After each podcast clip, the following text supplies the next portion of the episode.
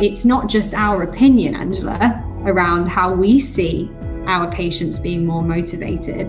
It's also translated in the scientific literature that people are more motivated to make a change when they're given dietary recommendations through a regulated healthcare professional about their genetics. Welcome to the High Performance Health Podcast with your host, Angela Foster. The show where we talk about everything you need to break through limits and achieve a high-performance mind, body, and lifestyle. Hi friends, we have a fun episode for you today, all about genetics. And I'm sitting down with Rachel Clarkson, who is also known as the D N A dietitian. Um, she's a nutrigenomic dietitian and university lecturer on a mission to free you from the guesswork around what you should be eating. Very similar mission, in fact, to my own. As many of you regular listeners of the podcast will know, I think that before you embark on any kind of nutritional program or plan, you absolutely should be looking at your genetics. And it is, in fact, the foundation of my own program, Live Younger Longer. Um, you can can find out so much information through your D N A and really understand how to customize your nutritional program to set you up for the best health and longevity. And Rachel and I talk about this in detail in today's podcast episode. We talk about the different gene variants um, that are actionable in terms of your diet and lifestyle modifications that you can make. And we talk about exactly how you can do this and the ones to look out for. So I think you're going to be really enjoying today's episode if you're interested at all in optimizing the expression of your genetics. We also talk about some of the concerns that I've had raised to me in the past by clients around whether knowing that you have a certain type of gene, whether that actually could in any way adversely activate that in some way because it causes you anxiety. Um, something that Doctor Joe Dispenza talks about is about actually signaling new genes to work in new ways. And so we dive into the world of epigenetics as well, because really that is what we really want to achieve here. Is the ultimate outcome is that we optimize our epigenetic expression. Our D N A D N A is like the software program that we're running on. What we want to do is upgrade that and enhance the expression of that as much as we possibly can to really get the best health outcome results. And in this podcast episode, we talk all about that. We share some of my own D N A results so you can start to understand the kind of changes that you can make. So I'm really thrilled to introduce you today to Rachel Clarkson. Um, she makes it really easy to digest. It's very simple. So it's an easy listen, but it will give you a huge amount of detail. And as always, if you want to listen along with show notes, go over to my website, AngelaFosterPerformance.com forward slash podcast. You can download the show notes there. You can also listen with transcripts. So it saves you taking notes as you go along. Um, And you can also watch it, if you'd rather watch this episode, on my new YouTube channel, which again is on Angela Foster Performance. But let me now introduce you to Rachel Clarkson. So I am absolutely thrilled to be joined today by Rachel Clarkson, who is a board-certified specialist dietitian in the science of nutrigenomics. Rachel is known as the D N A dietitian, and she has a Harley Street practice um, where she empowers her patients to eat according to their genes using her method, the D N A way. She has published research in epigenetics, and she currently sits on the scientific advisory board of a number of health apps and guest lectures for the Nutrition and Genetic M S C at St Mary's University. University in London. Rachel is passionate about science communication and has been featured in B B C Future, The Guardian, and Men's Health. It's so lovely to have you here today, Rachel. Welcome to the show. Thank you so much for having me, Angela. Yeah, this is going to be fun because we share a common interest here in genetics and the power of really understanding your D N A and what impact that can have in helping people make changes, um, positive changes to their health. Um, so let's Let's start with, there might be some people listening actually who've never heard or don't really understand what D N A is. They've heard about it, but that's probably a good place to start, is just explaining a bit about genetics and epigenetics, um, just to sort of clarify for people, if that's all right. Yeah, absolutely. And it's a question that I always get asked in clinic or maybe on social media. You know, what is genetics and what are the different subcategories in the world of genetics? Because it sounds quite complicated, but it can be simplified. As you all know, you also practice in the area. So D N A is that genetic code that tells our body what to do, what it should be.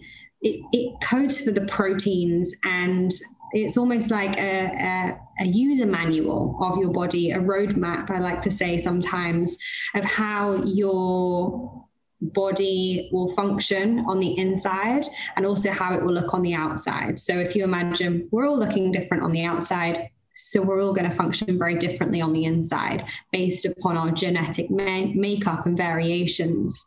So you're absolutely right. Epigenetics is a really fantastic area of genetics. And we were just talking before we got on actually about the power of, um, of, of epigenetics when it comes to lifestyle and really um, motivating someone to create that change in their diet or lifestyle to turn those good genes on and those bad genes off. So you actually have um, a greater chance of living a longer and healthier life.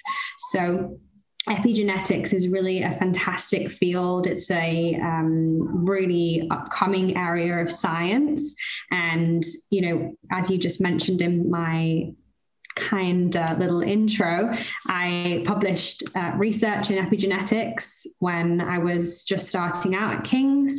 And yeah, I love it. But that's definitely where my my practice kind of ends in that area, because even though I'm trying to create healthy changes to enable people to live longer, healthier lives, um, there's not really much we can do specifically um, because we don't know too much in around what can turn good genes on and um, turn bad genes off, other than that really um, healthy lifestyle advice around sleeping well, getting those, you know, quality hours of sleep in, resting, not, you know, actually being able to manage stress quite well, moving our bodies, and obviously eating that diet that's so rich in nutrients. And, you know, I've heard you, you speak on other podcasts with other experts, and they go really deep into, into those areas um, around what that healthy diet also looks like. Um, What I'm doing is the other side of the coin, which is the nutrigenomics, which is really looking at those specific variations in your D N A that alter the way that you actually process the, the nutrients that you take in via food, drink, supplements, for example, and then actually pull out those actionable um, recommendations that can improve your overall nutritional status or nutrition status, health status, make you feel better, make you hopefully live longer with less disease. And also, let's be honest, manage weight, because that's what everyone wants to do. Yeah, especially post lockdown. I think pretty much everyone I'm speaking to, no matter how good shape they're in, still feels that there is an element of improvement that could happen. Um, Yeah, I mean, I love that. We were talking before the show, weren't we, just about my own experience with kind of altering my epigenetic expression. And um, when you've got personal experience of it, I think you realize how powerful that really is. And sometimes I get people say to me, they are concerned that if they find out their genetics, they might feel that they're going to trigger a gene through anxiety. So I've had people reach out to me and say, you know, I, I've been following Doctor Joe Dispenza's work, and he talks about signaling new genes in new ways. Do you think that if I find out that I'm at risk of a certain type of disease, that somehow that anxiety in and around that could then trigger the expression of that gene? And I have my own kind of answer, I guess, but I'm really curious about what you think about that, Rachel. So there are some people who can't wait to get their hands on information about what they're predisposed to when it comes to diseases. And then you've got the other people who, when presented with this information, become extremely anxious and unnerved about the um, potential of them actually getting this disease in the future. And so I think it's a really fair point around, will the anxiety and upset and stress that's caused within the body, and let's be honest, it's probably going to be more a chronic um, stress and anxiety once you When, once you find this out, you know, could it turn that gene on? We don't know. Um, and, and that's the thing about it. We just don't know with epigenetics um, what genes are turned on, on, on or off, depending on what um, what kind of um, trigger you, you, you put into the mix. And I think that comes all down to the fact that when we're um, investigating this in a lab, it really would mean that you would have to take biopsies of all different parts of the body to be able to understand um, those particular genes and how, you know, they are turned on or off. So my answer is, I don't know. And I don't think that anyone knows. And I think that talking about predispositions to certain diseases is, is just one of those things that, as you probably know, is a really sensitive topic. And it's a, it's a time for the practitioner to discuss with the patient about, you know, potential risk, but also being really clear about the fact that we don't have any clear definitive risk when it comes to these predispositions. It's just a, it's a relative risk. And I think that a lot of these, um, a lot of these diseases that we're predisposed to, we don't actually have that definitive answer. And so unless it's a really rare metabolic disease, we don't have those exact, um, exact answers around that. So it's just about being really careful and kind with those individuals, as I'm sure you are. It's not something that I do in, in my clinic because I don't feel like I have that genetic counseling ability. Um, I'm not trained in that area. That's why I, I just stick to the nutrigenomics, which is just giving that actionable recommend those actionable recommendations around someone's personalized requirements. Yeah, I agree with you. I, I focus on the lifestyle and the nutrition factors. The testing company that I use actually have a genetic counsellor, so there's always an appointment um, automatically when they buy the test that they can get counselling if they need it. Um, but I find that for me, I guess the way I would approach it is it's empowering. So one of the ones that people seem nervous, I guess, is the Alzheimer's gene, because there seems to be a fairly strong correlation between A P O E four and, and the development. But then for me, I actually have one copy of that, and reading about it and looking at the work of people like Doctor Dale Bredesen, I found actually really empowering, because it has made me pay attention to one of the, you know, you were talking about sleep there. That was definitely one of the areas that I completely overlooked as a lawyer and ultimately led to the burnout I experienced. Now, knowing that it's so, so critical to health and particularly brain health, that's something that I prioritize. And I think that, you know, I think he features in his book specifically on that gene, that if you have, and you may, you may have a different view on this, but his research seems to indicate that if you have A P O E three, which most people have, you're at about nine percent risk. But if you have one copy of A P O E four, your risk goes up to about thirty percent. For me, that isn't, and obviously it's, it's increased if you have two copies, but for me, actually knowing that has meant that decades before, which is the important part, I can take steps to limit that ever actually taking place. Whereas had I not known that information, maybe I wouldn't be doing the things I'm doing. You know, maybe I wouldn't prioritize things like omega three and oily fish and take, you know, things that reduce inflammation and enhance brain function and optimize my sleep. So I kind of see it as, you're empowered with information. It's a bit like you can ignore your bank balance, but it wouldn't change things if you did. Do you know what I mean? It's, it's better to face up to things sometimes, I think.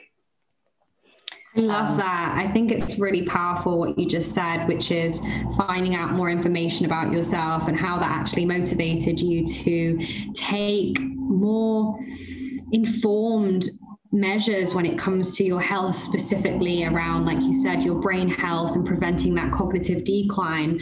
So I think there has to be, um, you know, some some sense in, in that. Absolutely. And, and, and like you said, you're, you're talking from your personal experience and how powerful that was for you when making those day-to-day choices, like you said, around the oily fish, around sleep, things that we just take for granted. So that's fantastic that you had that experience. Um, I, I, I do like to bring it up around, you know, predisposition and, and percentages. You just mentioned, you know, those genes gave ten percent. If you had a couple of them, it was thirty percent. And I think that is something to consider as well.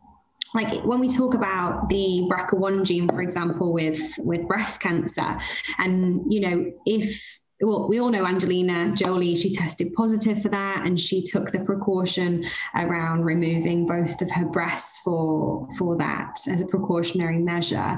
And, you know, when we think about the genetics, the B R C A one, very similarly, only really accounts for ten percent of breast cancer cases. And so when people were going out and then getting themselves tested, if they, for example, didn't test positive for B R C A one, they almost had a sense of, um, you know, they were comforted by the fact that they didn't have it, so that they thought that they couldn't get breast cancer. Mm. And so that's almost like false information, because you know, you know, we both know that B R C A one is, is only ten percent of uh, breast cancer cases. The other ninety percent are other genetic factors, other lifestyle factors. So I think that even though you had a really great experience knowing that you had it, it's almost like if people don't, you know, if they get the all clear with these genes, they almost have the reverse kind of mm, effect, and they point, and they yeah. and they think that they're safe, and so that they don't have to think about, for example, their alcohol consumption, because even though alcohol causes breast cancer, I don't have B R C A one. Mm. Yeah, that's a very good point, actually, because I think people can feel, as you say, feel comforted. So Rachel and I have been talking a lot about genetics there, and if you're interested in finding out more, I just want to interrupt today's show to tell you about a free masterclass series that I am running at the moment. It's a four-part video series all about how to optimize the expression of your genetics, so you can really start to get a feel as to the kind of changes that you can make to set yourself up for optimal health and longevity. And you can access that at this web address. Just go to bit.ly forward slash longevity masterclass. That's bit.ly forward slash longevity masterclass. It's completely free. Um, it's a four-part video series where I take you through different areas of genetics and really teach you how you can optimize these things. Um, so you can sign up there. It's it's um, running for a limited time at the moment, and that's over at bit.ly forward slash longevity masterclass. Now let's get back to Rachel. Um, it's interesting, isn't it? Because I, it, on, on the research that you've seen, just talking about B R C A one, like with, um, and just generally in terms of breast cancer, obviously we are seeing huge increases in it.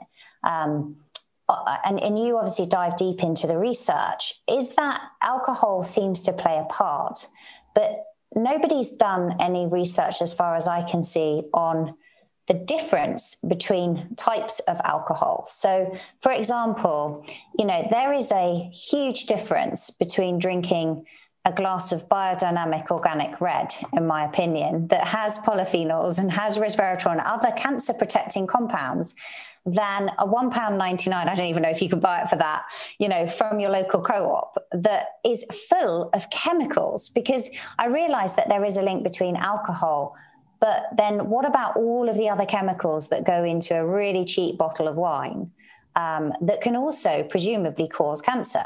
Um, and I think that's the thing, isn't it? It's very hard to pinpoint it on any one thing.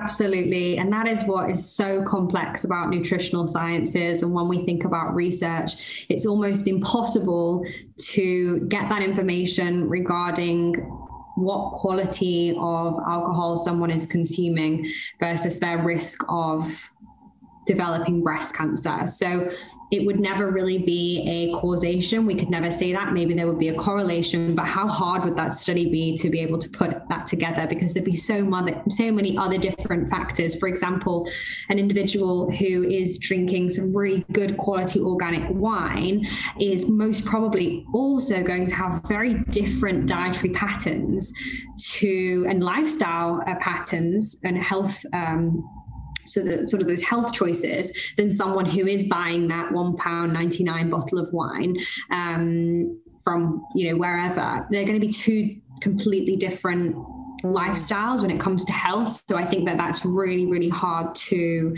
to achieve. And, and also I think that, you know, alcohol is definitely a, a problem and a real predictor, or at least your intake of alcohol is a really strong predictor of, of something like breast cancer. That, you know, I'm all about good quality wine. I love my wine, but also you've got to, you've got to kind of weigh up the, the benefits, because if you're thinking about things from a cardiovascular point of view, then of course, you know, the antioxidants, the polyphenols are going to be fantastic to support that healthy lifestyle. But if you're predisposed to breast cancer, or if you've got a lot of breast cancer in the family, for example, or it's just on the top of your priority list, then you're probably not going to be wanting to, you know, drink alcohol, you know, as, as you would normally. And then, you know, the topic arises around how much of the polyphenol do you actually need to see a desired effect within the body? And then it's like, well, how much wine do you have to drink for that? And then it gets really complicated. And so I'm yeah. sure that, you know, some people will get super excited about the fact that they have to drink, you know, a certain amount to be able to receive or to be able to take in the amount of, of polyphenol that they require. But yeah, it's a really interesting area. And it's just one of those things that, you know, you and me, we both know that the better quality produce that we can buy better, the more nutrient dense it's going to be. But then you've also got to consider the fact that not everybody can afford that. And so what do we do? It's a really tough one.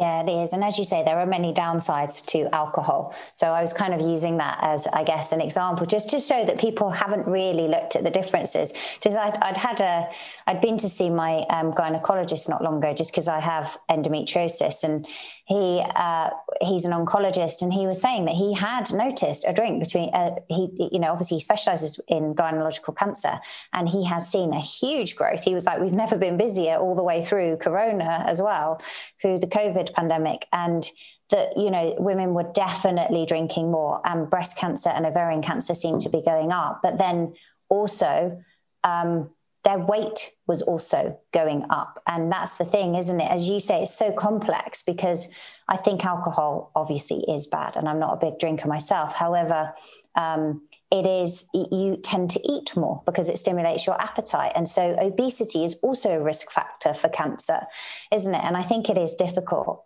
Um, so what are some of the genes, just for people listening, that you specifically look at in terms of optimizing people's um, nutrition and their longevity? What are some of the key ones that you think people benefit from knowing about?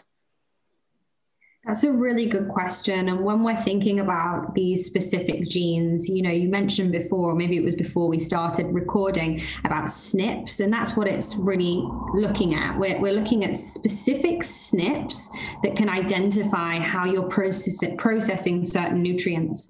And maybe certain nutrients almost have a real body of research around them, so that we have, you know, more than one S N P. So then we get almost like a, um, a, a, a predictor predicting algorithm of S N Ps, which is also really exciting. So different nutrients have different variations of these S N Ps that alter one's response. So I look at a number of, of S N Ps when it comes to nutrient metabolism to understand how someone absorbs, metabolizes, utilizes and actually transports and excretes nutrients. And then we look deeper into other S N Ps that alter someone's response to certain nutrients surrounding cardiometabolic health. So how does, for example, um, you know, if we're thinking about specifically, how does your variation of the A C E gene alter your um blood pressure response to sodium ingestion? So how does salt in food cause your blood pressure to rise? And is that a risk factor for you developing something like hypertension and therefore cardiovascular disease in the future? Um, if we're thinking about how are you metabolizing caffeine, we'd be looking at specifically the C Y P one A two gene and, and, and what variation of that do you have, which will alter your metabolism of caffeine, which will alter your requirements, or let's say your safe limits that, you know, if you don't adhere to, will lead to, well, may, let's say, um, may lead to a twofold increase of something like a, a heart attack, or even a fourfold in, increase of something like a heart attack in some cases. You know, those slow metabolizers who are drinking more than four cups of coffee a day, they really are quadrupling their, their risk. It's really scary. So really very specific. And that's kind of around health. And then I look at certain S N Ps when it comes to someone's response to diet for body composition and weight loss. So, for example, are we looking at the F T O gene for your variation of how you're going to respond to a high protein diet? Um, how are you going to respond to carbohydrates and fats, the different types of fats when it comes to weight loss and body composition? So it's really, really a fun, diverse and rich area to find out more about your specific requirements to nutrients. But let's be honest, we don't eat nutrients, we eat food. So the conversation in my consultations is around food. Obviously, I point out areas um, that are important to the individual, but it's a conversation around food at the end of the day, because that's what we're thinking about on a day-to-day basis. Yes, absolutely. Um, so in relation to the F T O gene, that's also quite an interesting one, because I can share that as well. I, don't, I wasn't given the best set of genetics, I think, by my parents.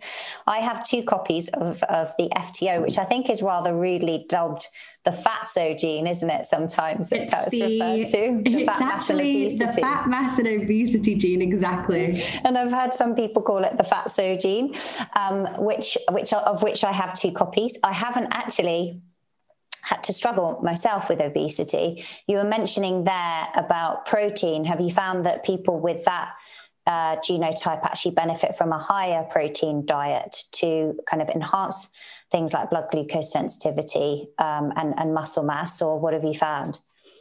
So we know, and actually it was Harvard that actually first looked into this, this variant around one's response to high protein diets and the F T O gene.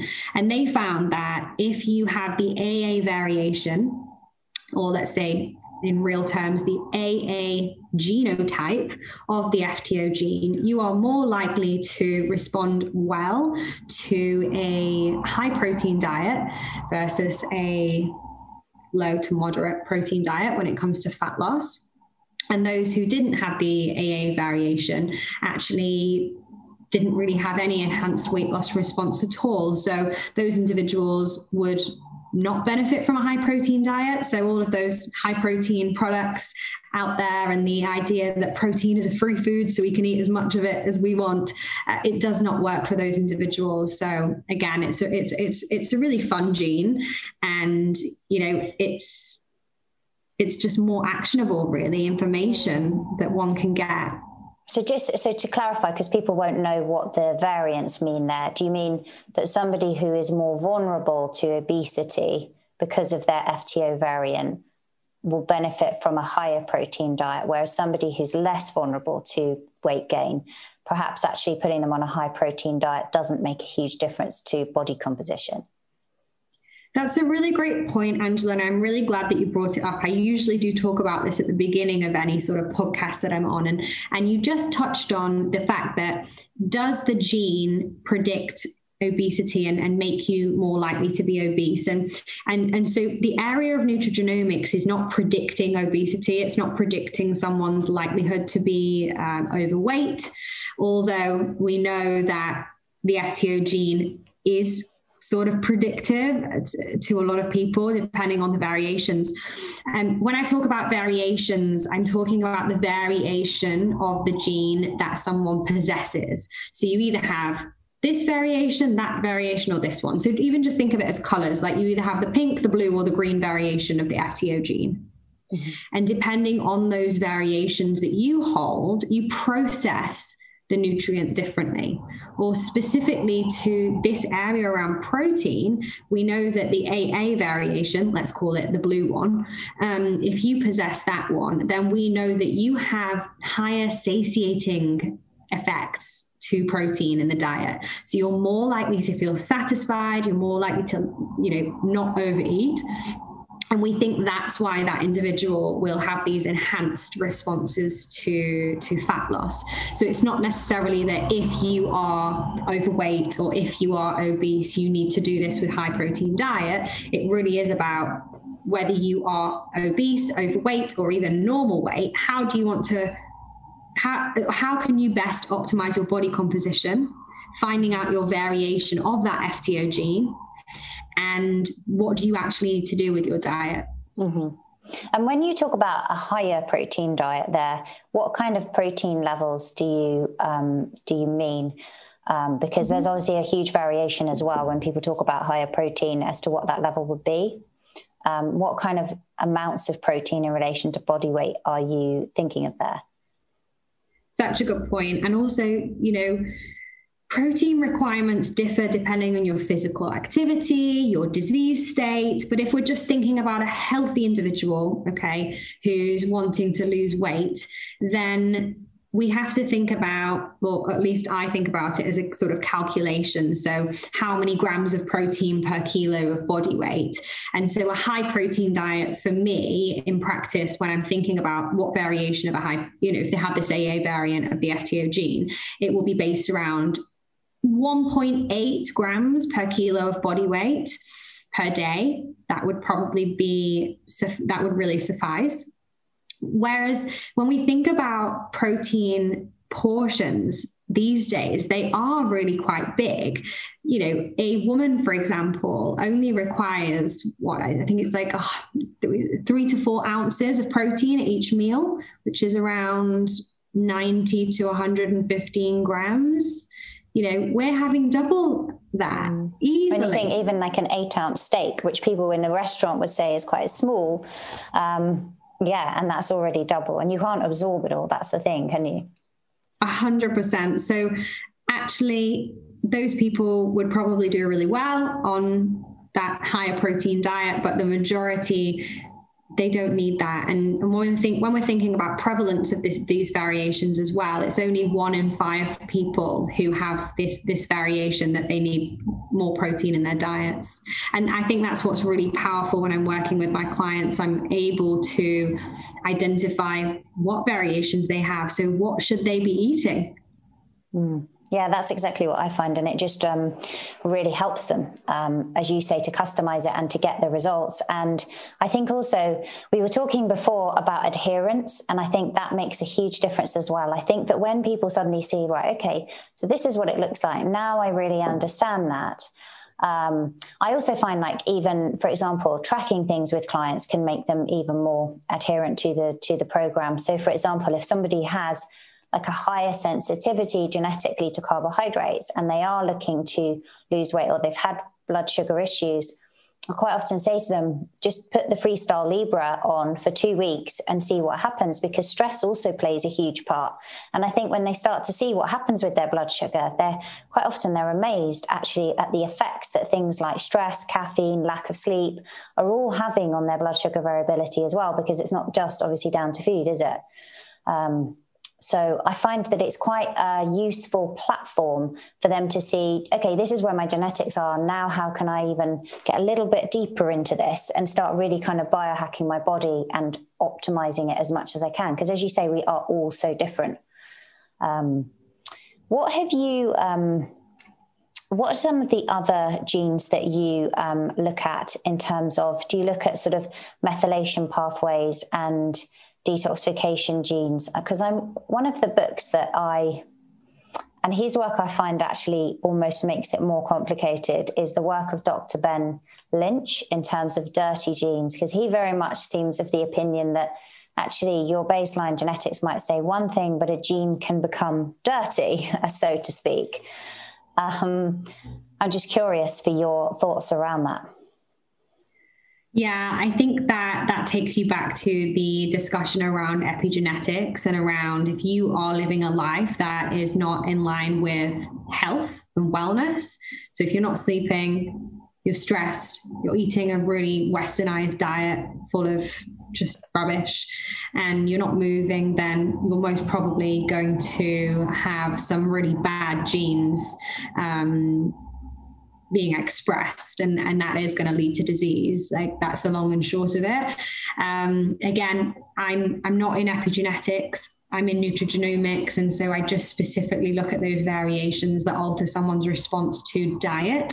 And so I'm, you know, I think methylation's obviously one of the predominant, you know, areas of epigenetics, but it's not something that right now I'm using in my practice. I'm still very focused on those actionable recommendations specifically around diet um, that will lead to a clinical outcome. And I love your, your previous, you know, comment on motivation and how you feel like giving your clients the information about themselves is motivating them, and also telling them to, you know, track things and how that also motivates.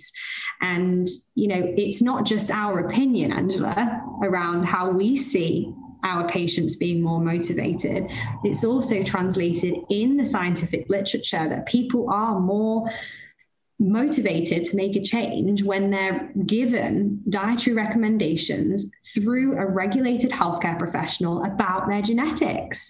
They're just more likely to make that change, whether it comes to reducing their salt intake, because they have that risk variation of the A C E gene that means that they have that salt-sensitive hypertension.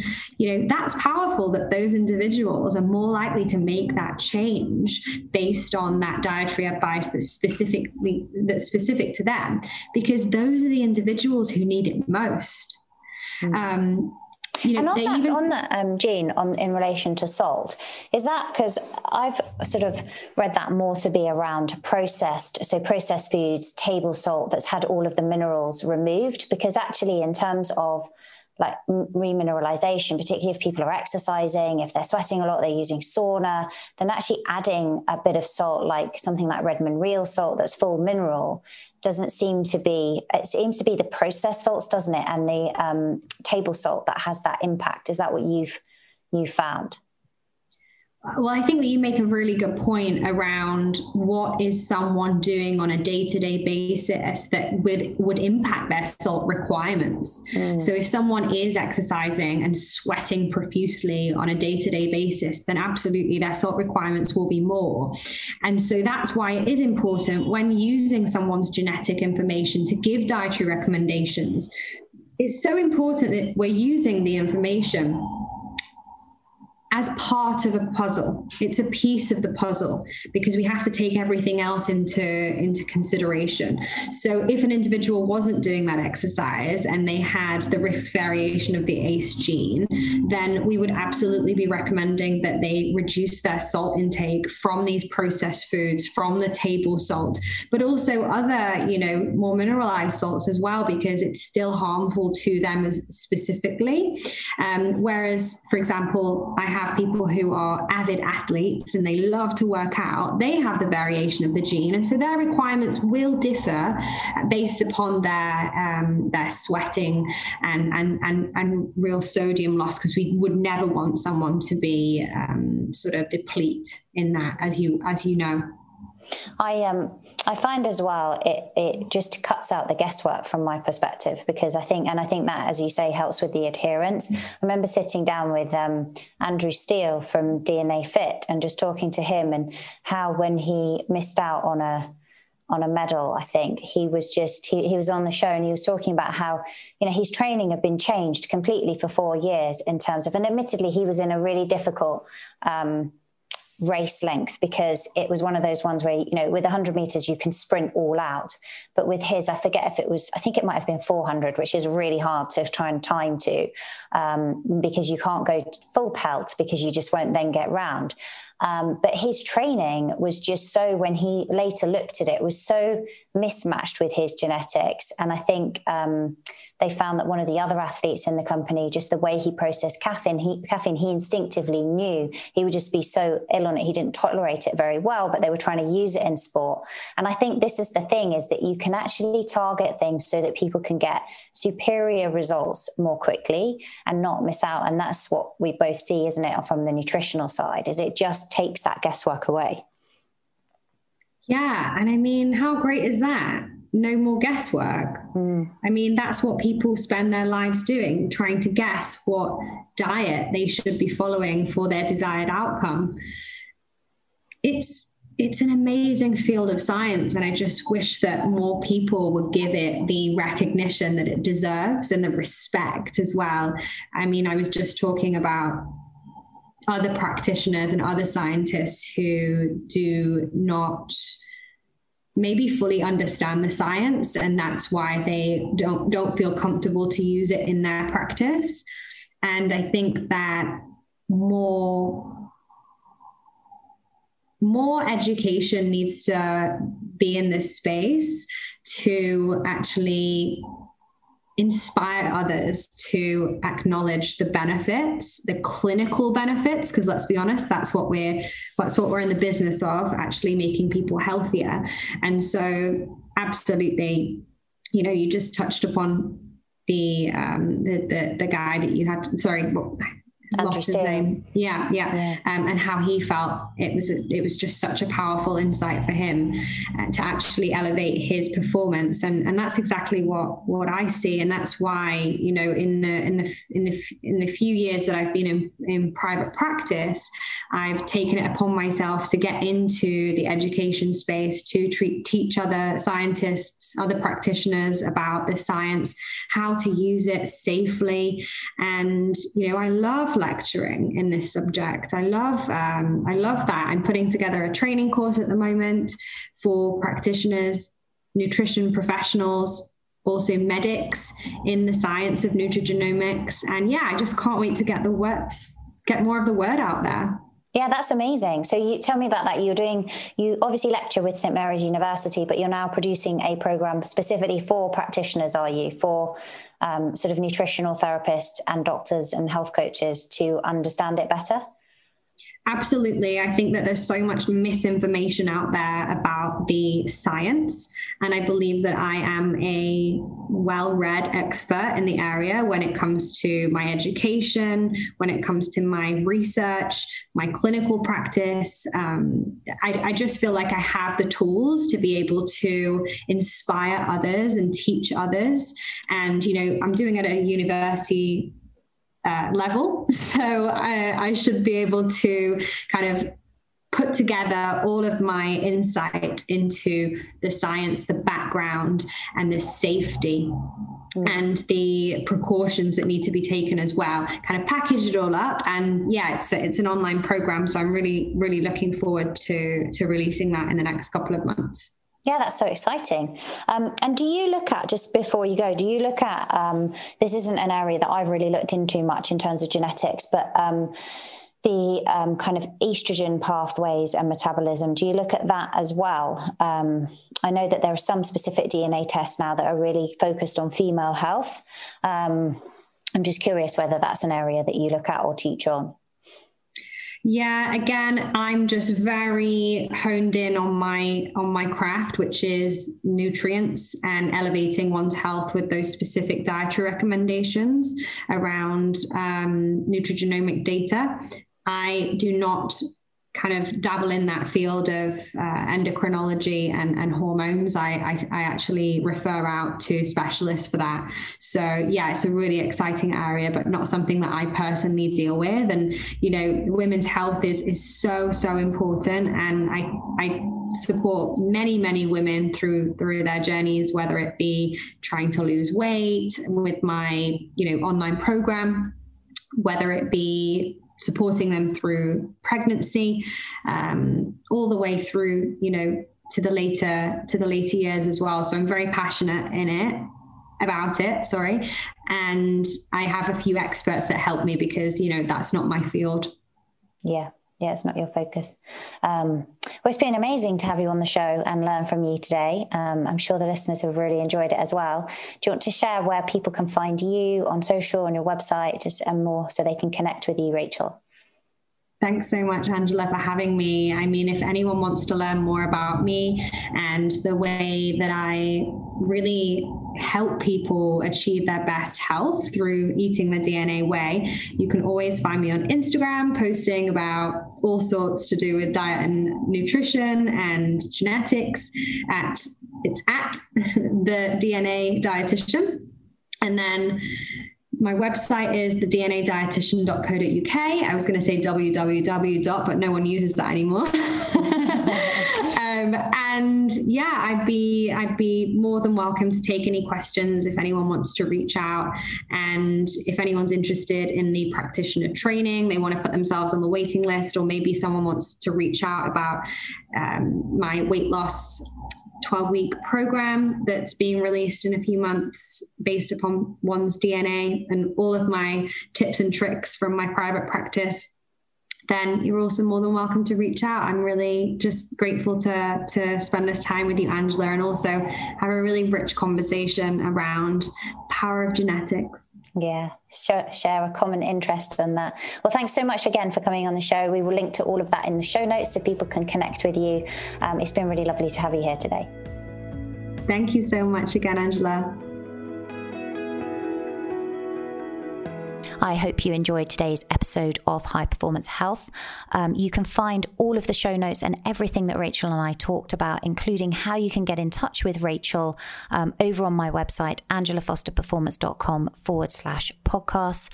As always, I absolutely love it when you tag me on Instagram about the um, episode that you're listening to. So if you're listening to this episode and you've enjoyed it, please share it on your story and tag me, um, or send me a direct message. I'm always in my D Ms answering questions. If anything's come up during this interview that you want to ask a question about, and you can find my Instagram over at Angela S. Foster. So that's at Angela S. Foster on Instagram. And as I say, I do personally answer all of my direct messages. So feel free to send me a message there if you've got any questions on anything that we've covered on today's show. And I will he- see you next week. Thanks for listening. Remember to review and subscribe. You can grab the show notes, the resources and highlights of everything Angela mentioned over at angela foster performance dot com. You can also snatch up plenty of other goodies, including the highly helpful Angela Recommends page, which is a list of everything she personally recommends to optimize your mind, body, and lifestyle.